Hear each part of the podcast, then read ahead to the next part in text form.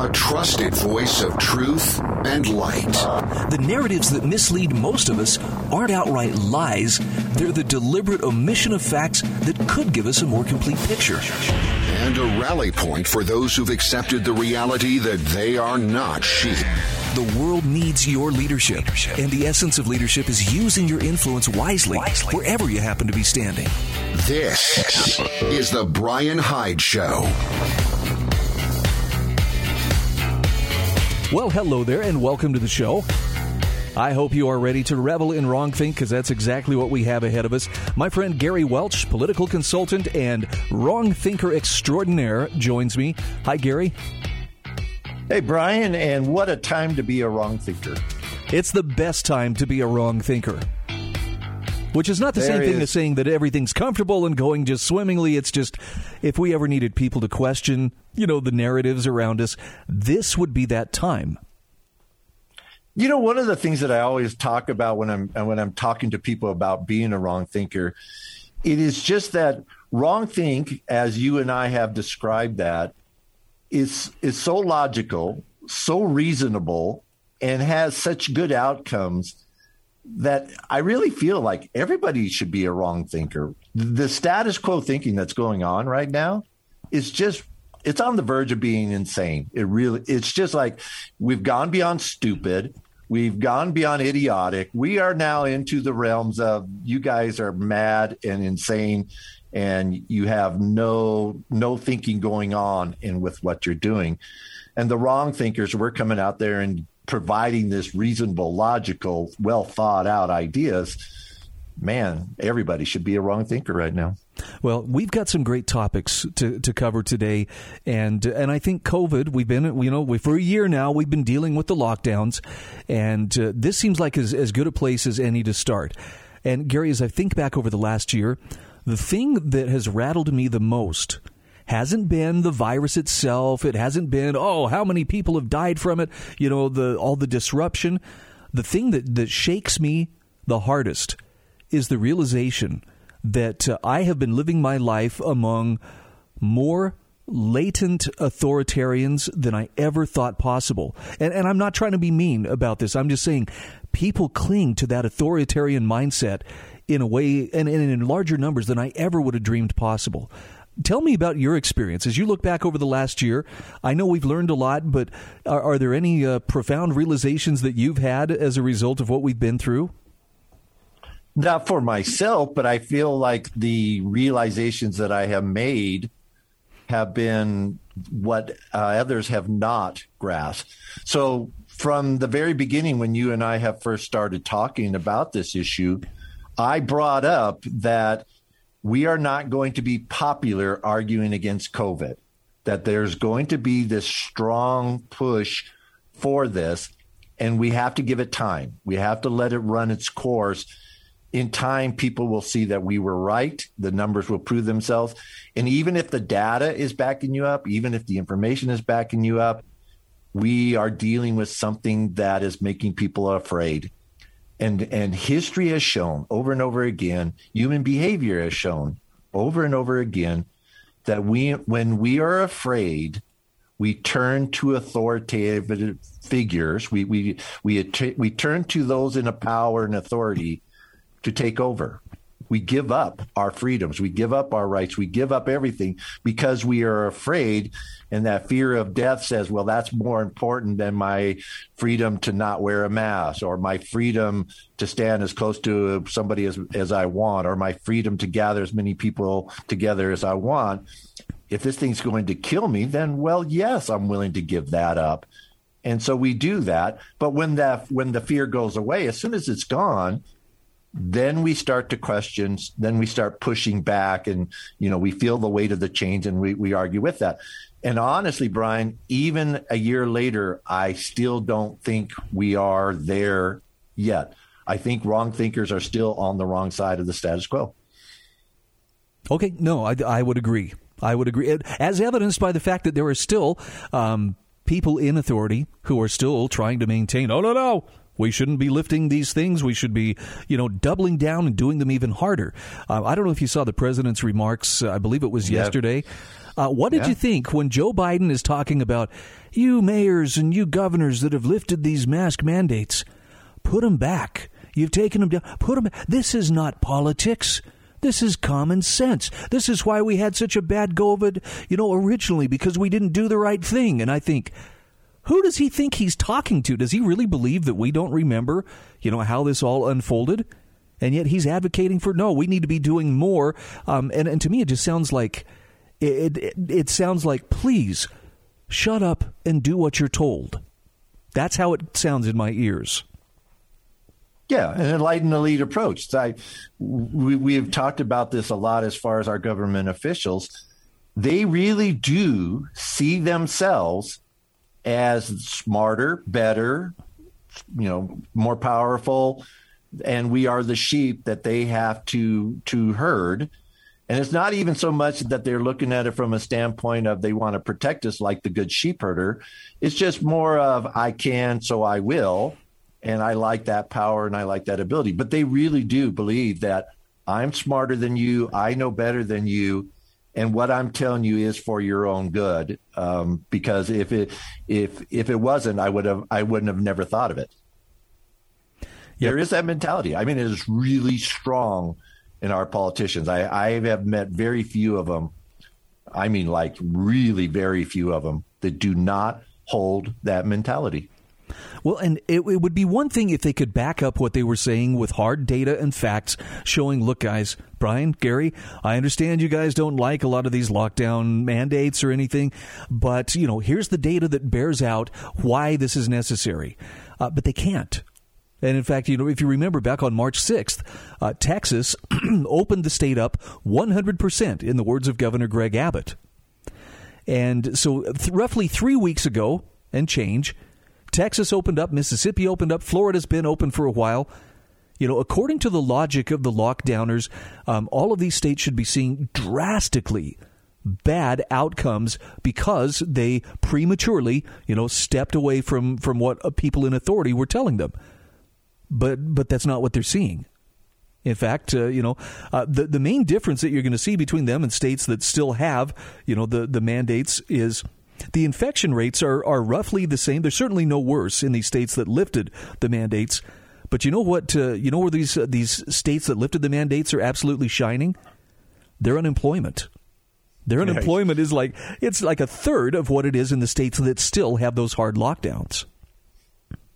and that is part of the deception side of things is again we notice they're not talking about deaths now they're talking about infections and they are projecting and predicting large infection rates they're not saying they are happening they're just saying it's going to happen not Yep. now it's not happening now but it's going to happen because it just takes a little time for this to happen. And as long as the boogeyman is under the bed and, and out in the bushes and out in the woods, then we've got control because you can't see the boogeyman. You don't know where he's at. We could just point and say, there he is. He's out there. He's out there. You need us here to help you. No, that's a, that's a good point. And uh, who was it? I can't remember her name, but she's one of the again top national health officials talking about how I have a sense of impending doom. Yes. And it's like, wow, well, that's precise and clinical. I mean, any scientist knows exactly, you know, what you're saying. They could quantify that. No, that's just, I mean, that's that's fear mongering, cloaked in authority, which you know we've we've seen a lot of this last year. Um, anyway, I, I'm not happy with, with what I see in in the sense that it looks like there could very well be a national mandate being uh, being implemented sometime here in the near future, and and we're seeing this in other countries right now. My daughter lives in Germany. Germany is still locking down hard. You know, other places in, in Europe, they're they're locked down as hard as they can be, and and yet everybody seems to be ignoring the fact that it doesn't slow the spread of the virus. The virus will ebb and flow just like a virus will do. You know, the warmer weather Right. seems to take it down. We saw this last year, but uh, I, I don't know. I don't know how to break through that fog of, of officialdom that says, no, no, no, you still have to do it. Because I tell you, everywhere I go, and you probably see this too, um, people are still very, very um, conditioned to put those masks on and, and still suspicious of, of people who won't. Yeah, the mindset that says I don't want the facts to get in the way of my decisions is is pretty prevalent in that world. What was it Rush Limbaugh used to say? This was this was the dismissal that uh, that uh, I believe a politician used to give, and it's something along the lines of "the facts, while interesting, are totally irrelevant to this matter." okay, well then, right? What what what then should we base the discussion on? I don't know. We've got to take a break. Gary Welch is my guest. We will. Uh, we've got a couple other things to talk about that uh, I know have been on your mind as well, and they include uh, the push for gun control. Something bad happened with a gun. Yep. Yeah, they're pushing hard for this one. And we have a lot more to cover, which we'll do just the other side of these messages. Please stay with us.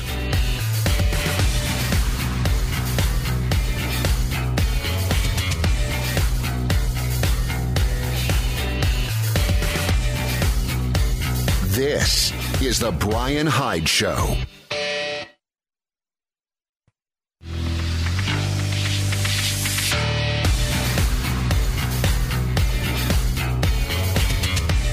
This is The Brian Hyde Show.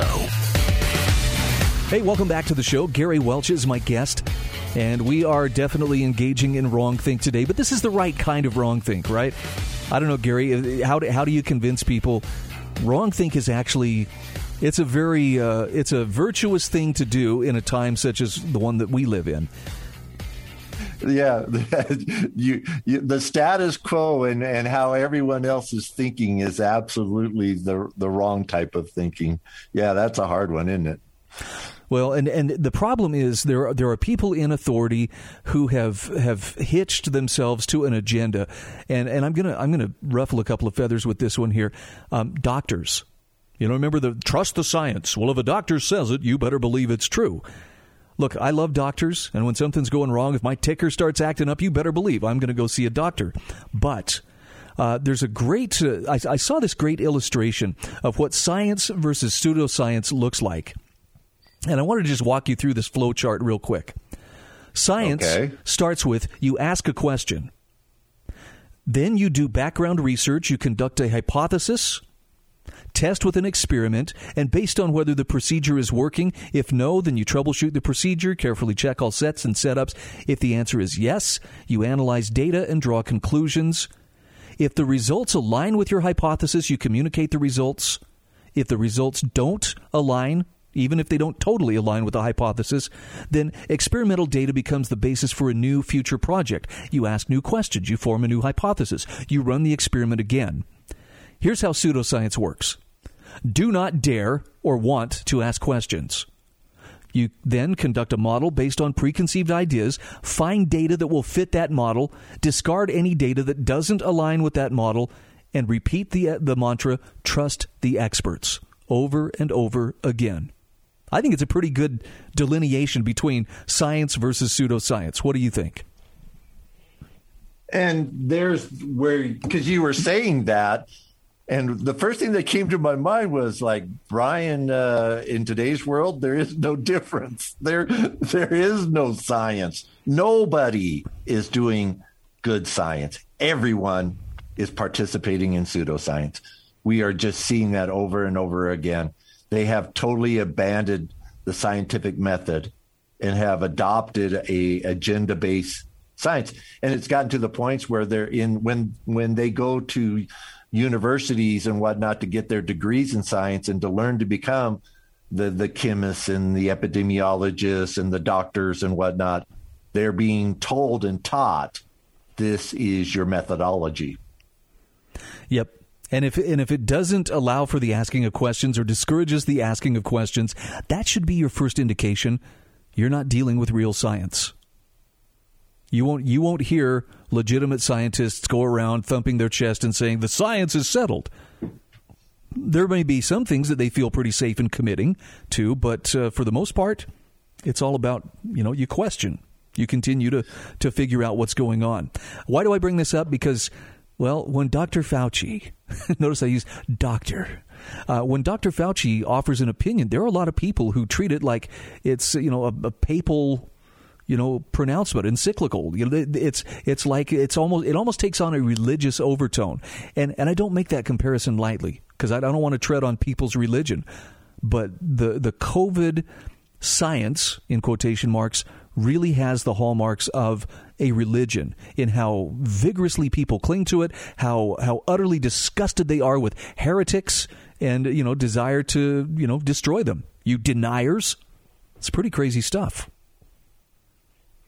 So one of the a recent article that I just read that was really revealing was that they were talking about in colleges now when they are talking to these scientists and these these these um, professors and things like that, these people that are coming up with this these positions of, of authority within the science community, that they talk about social outcomes. And, and here's the dilemma that they they go to them with: Is it better to use science to get a better social outcome so people will change and do things than to tell the truth. And if you're working on that mantra that well you we, it's better even if we falsify the data and falsify the information but use this to get people to do the quote unquote right thing then then that makes science what what that's what science is all about. And you know, you talk about Fauci of uh, here's a guy, you know, he's coming out now basically trashing Trump and nobody's questioning, okay, then that means while Trump was president and you were working for him, that means you were trying to sabotage him. You were actively posed against him as you were working for him. So why should we even believe you and anything you said? And yet it doesn't happen. Yep. I'm I'm with you on this. It's I, the idea here is look, Gary and I aren't claiming to have all the answers, but we are definitely saying when someone in authority tells you, hey, I need you to do this, and it involves in any way, shape, or form surrender of your God given rights, you should really think twice and you should be willing to ask questions and, and maybe even, uh, I don't know, not only tell them no, but say hell no. I'm not, I'm not going to do that. Now there was there was another topic that came up in the wake of the shooting at a Boulder, Colorado uh, supermarket uh, last week, and that is, you know, of course, uh, gun control has kind of been uh, a, a pet favorite project for uh, people within the government, particularly Democrats within government positions. This was a prime opportunity, and they wasted no time in uh, waving the bloody shirt and and uh, you know pushing for greater gun controls. There were threats it's going to happen by executive action. Something you pointed out to me is that uh, among these pushes for more regulation and gun registration, there's also a push to give the FBI the authority to determine who can and who cannot own a gun. Tell me how that works. So the argument is is that you know the FBI is not political. you know, wow. that's so that's the premise is like oh don't worry you know, we want the FBI to do this because they are not political. They're just going to look at it from a criminal and from a judicial point of view of whether or not you should own a gun if you're the right kind of person to own the gun. And they're good. We we can trust the FBI to be the people to tell us whether or not we can have a gun. And they, and they're all too happy to put that authority into the FBI. This one organization will basically run and determine which which Americans can have guns and which of them cannot, and we're just going to have to trust them. That one's a big one. I, I think that's a really big leap for them. Well, and I, I'm looking at an article right now. This is from ammoland.com, where uh, Gun Owners of America did a Freedom of Information Act request and they have found a document that shows that people who haven't committed a crime that would make them a that, that uh, would make them a prohibited person can still be put on the prohibited list by the FBI's National Instant Criminal Background Check System, the NICS system. So basically, what it says is anyone with a warrant for arrest is considered to be a prohibited person. And the person doesn't even have to be aware that a judge issued a warrant for their arrest. I'll give you an example of what this might look like. Um, I had a friend who was a nurse, and uh, she was driving her car one day, got pulled over for something very minor. I think, you know, she had a, a turn signal out or something like that. She went to jail that day She had no idea that a warrant had been issued for her arrest, and it was something about um, her her registration or her license, maybe it was her driver's license, had had been mistakenly suspended, but uh, she hadn't got word that uh, that this had happened. Bottom line is, there was a warrant out for her arrest. She had no idea that this was going on. I mean, she's just going about living her life and you know being a nurse, and suddenly she's in handcuffs and on her way to jail. So it's not like, well, these people are all John Dillinger and they're all fugitives from the law. It's more like this is a technicality. Uh, but, and I know the FBI is all non political and what have you, but something in me says they would be creating even more technicalities. We'll pick this up just the other side of our break. Please stay with us.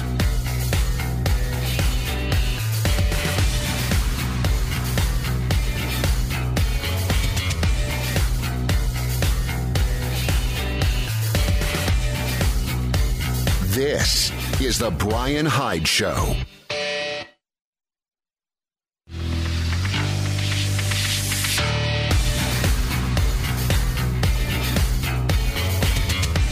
This is The Brian Hyde Show.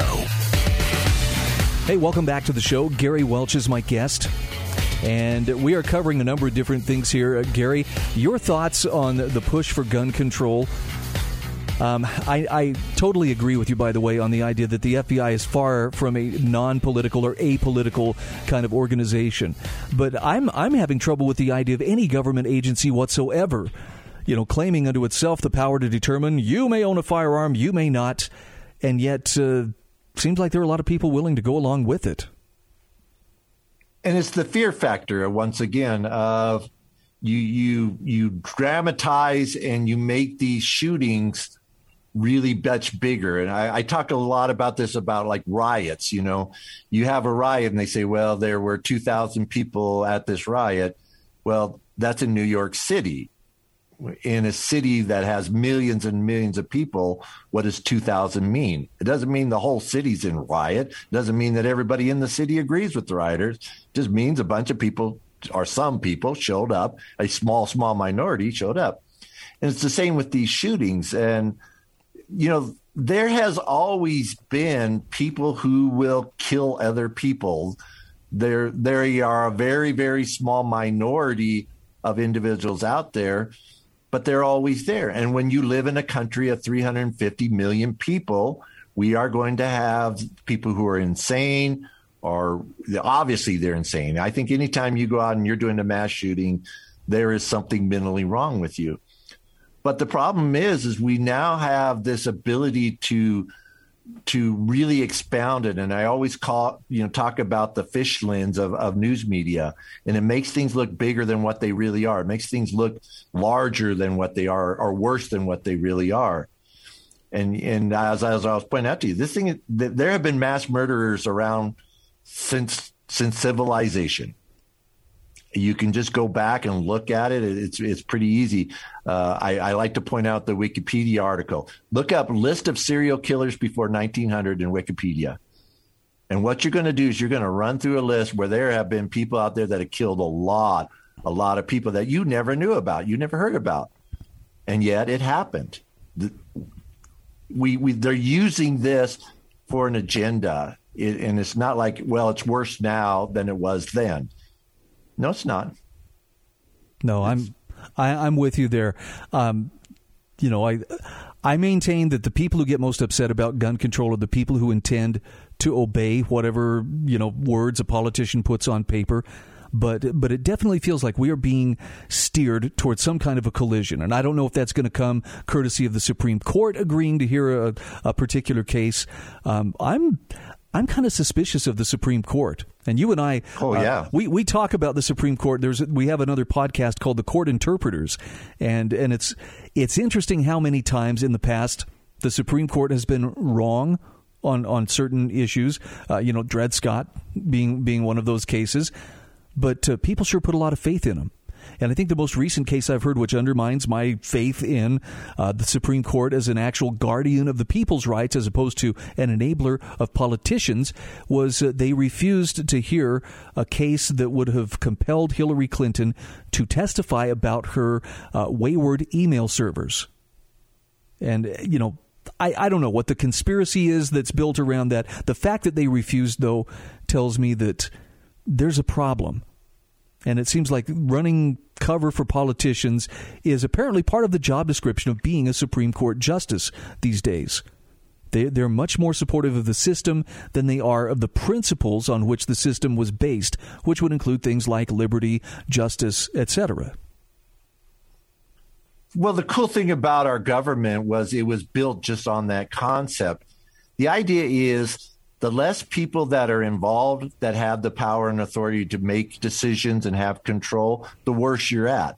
So, one man, a president, doing things and making and having control of your life is the worst. That's the absolute worst. Having just nine people is not that much better. They they did not look at that as like, oh well, that's that's a lot better. They saw that, and when they they designed the Constitution, it was designed as yeah, there's these nine, well, or a certain amount of judges that you would have. It was less less than, but still, the idea was because there's less people involved, we're going to give them less power, and then you put in a Congress where there were more people and they said, okay, we're going to give you more power. And then they even took it one step further and said, okay, what we'll really do is give the power to the states because that's where the most people are at.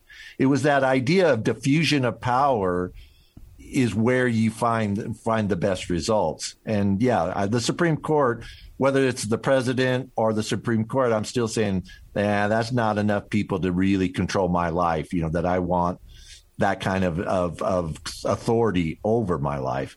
I don't trust it. I don't trust any system that believes in that. By the way, that breaking up and distribution of power uh, amongst the states right now. That's playing out before us in real time in the, the form of these states that have lifted the pandemic mandates versus those that have not and you can see which states you would rather be in. I mean, look, I'm, I'm, not trying to tell anybody their business, but given the choice between living under California's very stringent guidelines or South Dakota's less stringent guidelines, I can tell you where I would be going. And you have that ability to vote with your feet if necessary and, and to relocate to a place that is more free if that suits you.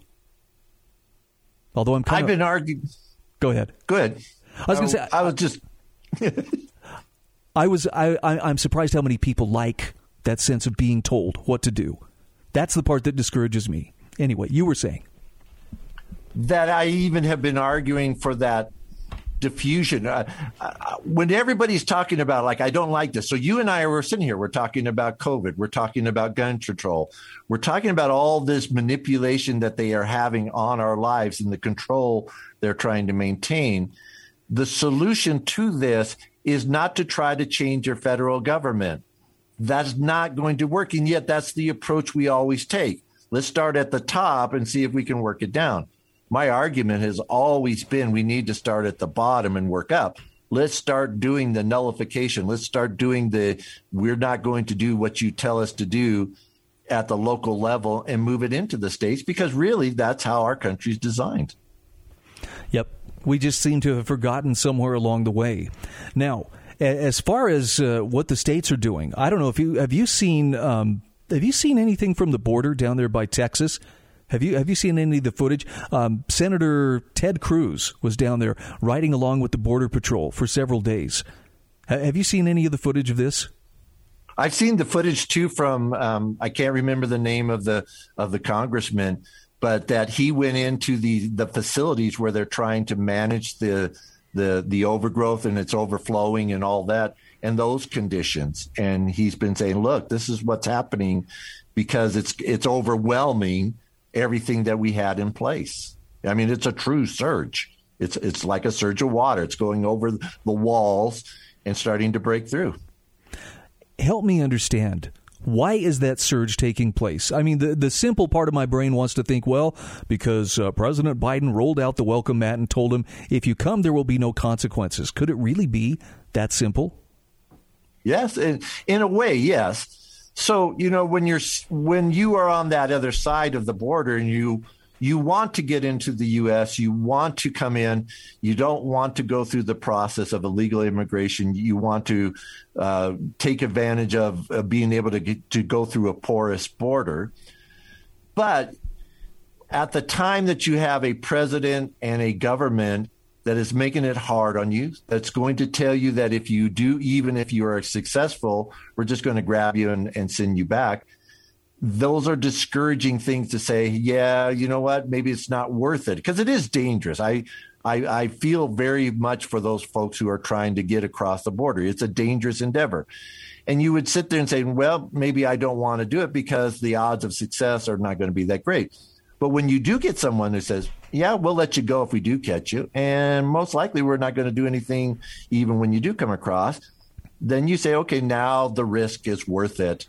And that's what we see. We're seeing basically people saying, yeah, I think now I can I can be successful at my endeavor to illegally cross the border and, and get into the United States. Well, all I know is what I saw from Senator Cruz.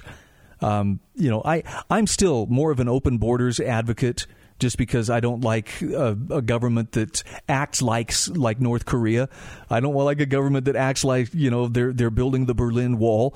But uh, there is no denying there are a ton of people cooped up in close proximity. I don't know how that could be seen as as healthy, and yet uh, it seems like the media, our our friends, you know, our truth tellers uh, are downplaying this with every ounce of, of their being, and they don't really want people to see what's going on and what's being done. And so I'm trying to, to sort out why would they want to do that. Let's pick that up the other side of our break. Gary Welch is my guest, and we will be back right after these messages.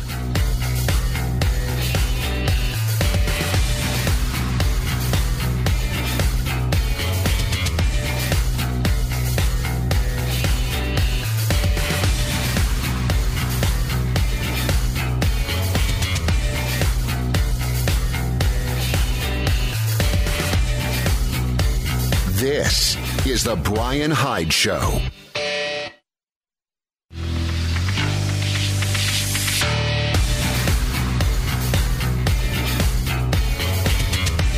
This is The Brian Hyde Show. And we are back. Gary Welch is my guest. We have covered a lot of territory. There's a lot that we still have yet to cover, but uh, Gary, I don't want to. Uh, I don't want to leave without uh, taking some time to talk about the For the People Act. And for those who aren't familiar with it, how would you describe this to them? It sounds very noble. Oh, for the people? Why, that must be a good thing. Anything that's for the people must be very worthy and worthwhile. Pray tell, what will this act accomplish? So the old rule of the better the name of the act that they're doing, the the most damage it's going to cause applies to this act. It is absolutely not for the people. It is going to be for the Politicians Act. That's truly what this is all about. But they're disguising this idea of they want to create more accessibility for voting and create more, you know, give more opportunity for voting as a way of promoting basically the ability to have voter fraud. They got away with it in 20, 2020. So why not?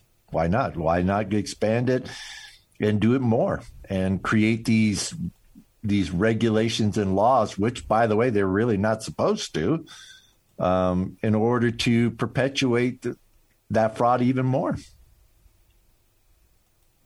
Interesting. Yeah, I don't. Uh, I have no confidence that what happened with the election last year was on the up and up. And it's not because I have proof. I have not handled the evidence. I haven't counted the ballots. I haven't, you know, uh, gone through a, a Dominion voting machine or anything like that. But the fact that there are people who would tell me that you and I, Gary, cannot be talking about this and we should not question. In fact, if you want to work here, you need to sign this this loyalty oath or this pledge that I completely agree with the election and everything was on the up and up. That seems like a lot of work if the truth really is that, you know, nothing happened out of the ordinary. Usually the truth doesn't need that much shoring up, I guess is what I'm saying if they were willing to take a good objective look at the elections, I would be more apt to to uh, go with this um, because I don't think the data would play out. but that this whole thing of we don't want to look at the information, we don't want to look at the data, we don't want to look at the accusations are being made. When I see that, that tells me then then they know what's going on and they don't want to they don't want us to see things. And so that that creates that you have an ulterior motive for what you're trying to do. And you know, I would that the biggest thing that I've been asking about the elections is just simply I don't care. I don't care that Biden won or, or Trump. You know, I'm not going to go push that agenda. All I want is for somebody to sit there and say, "What happened? How did this happen?"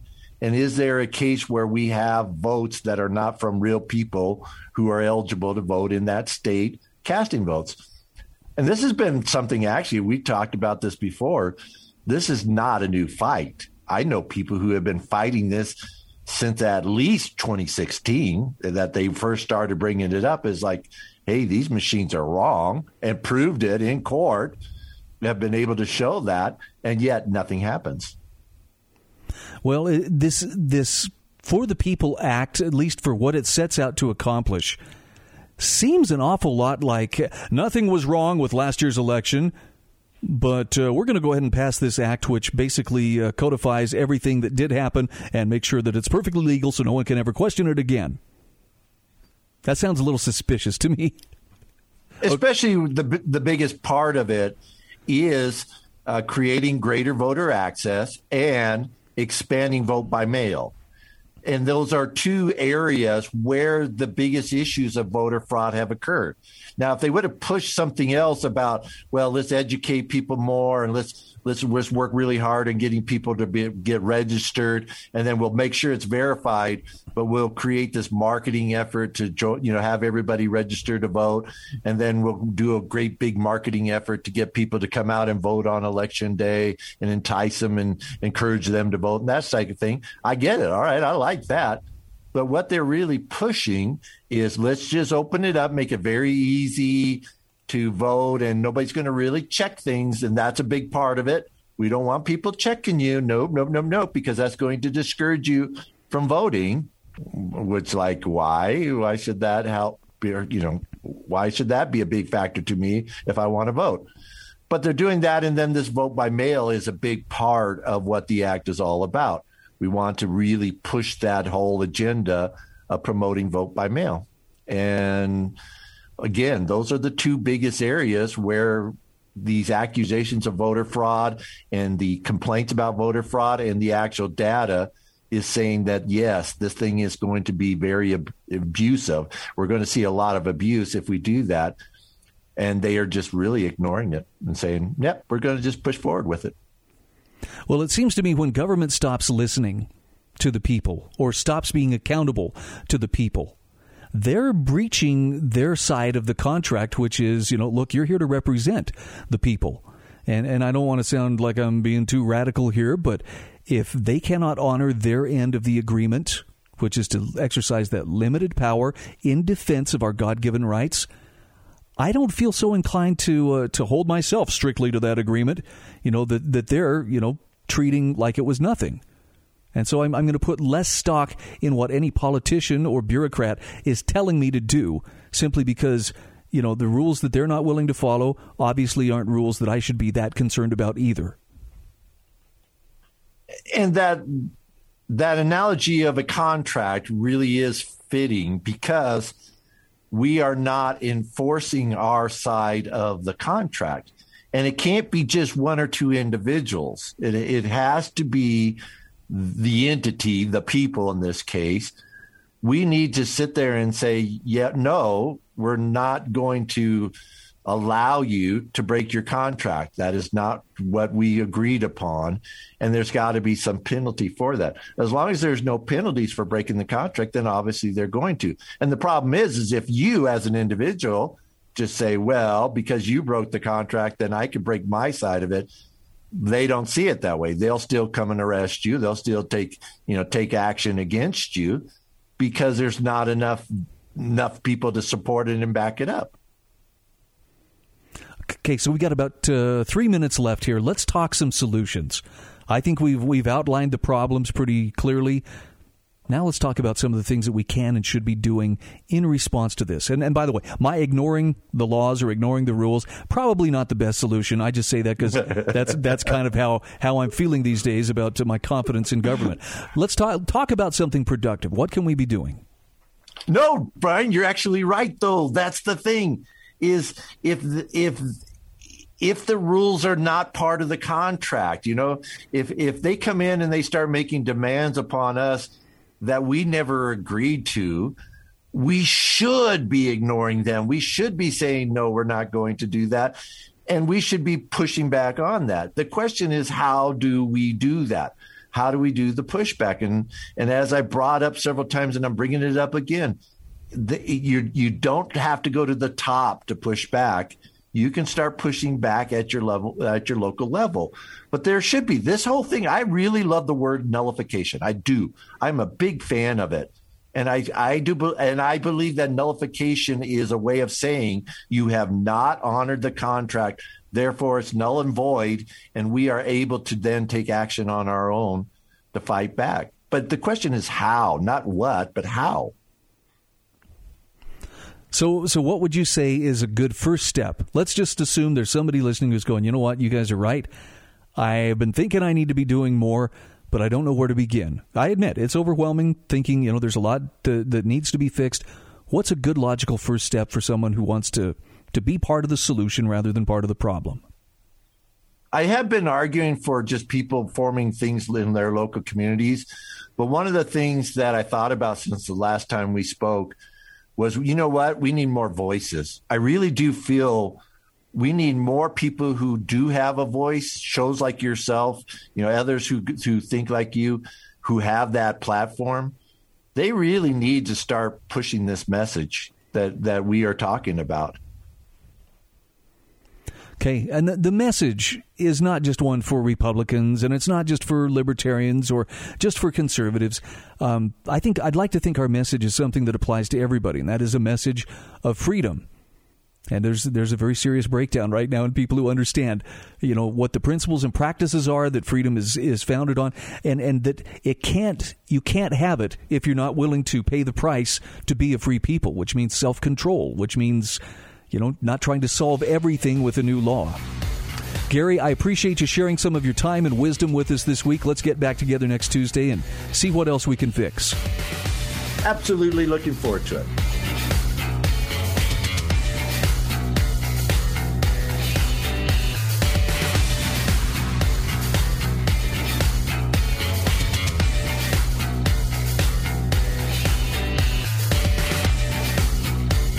This is The Brian Hyde Show.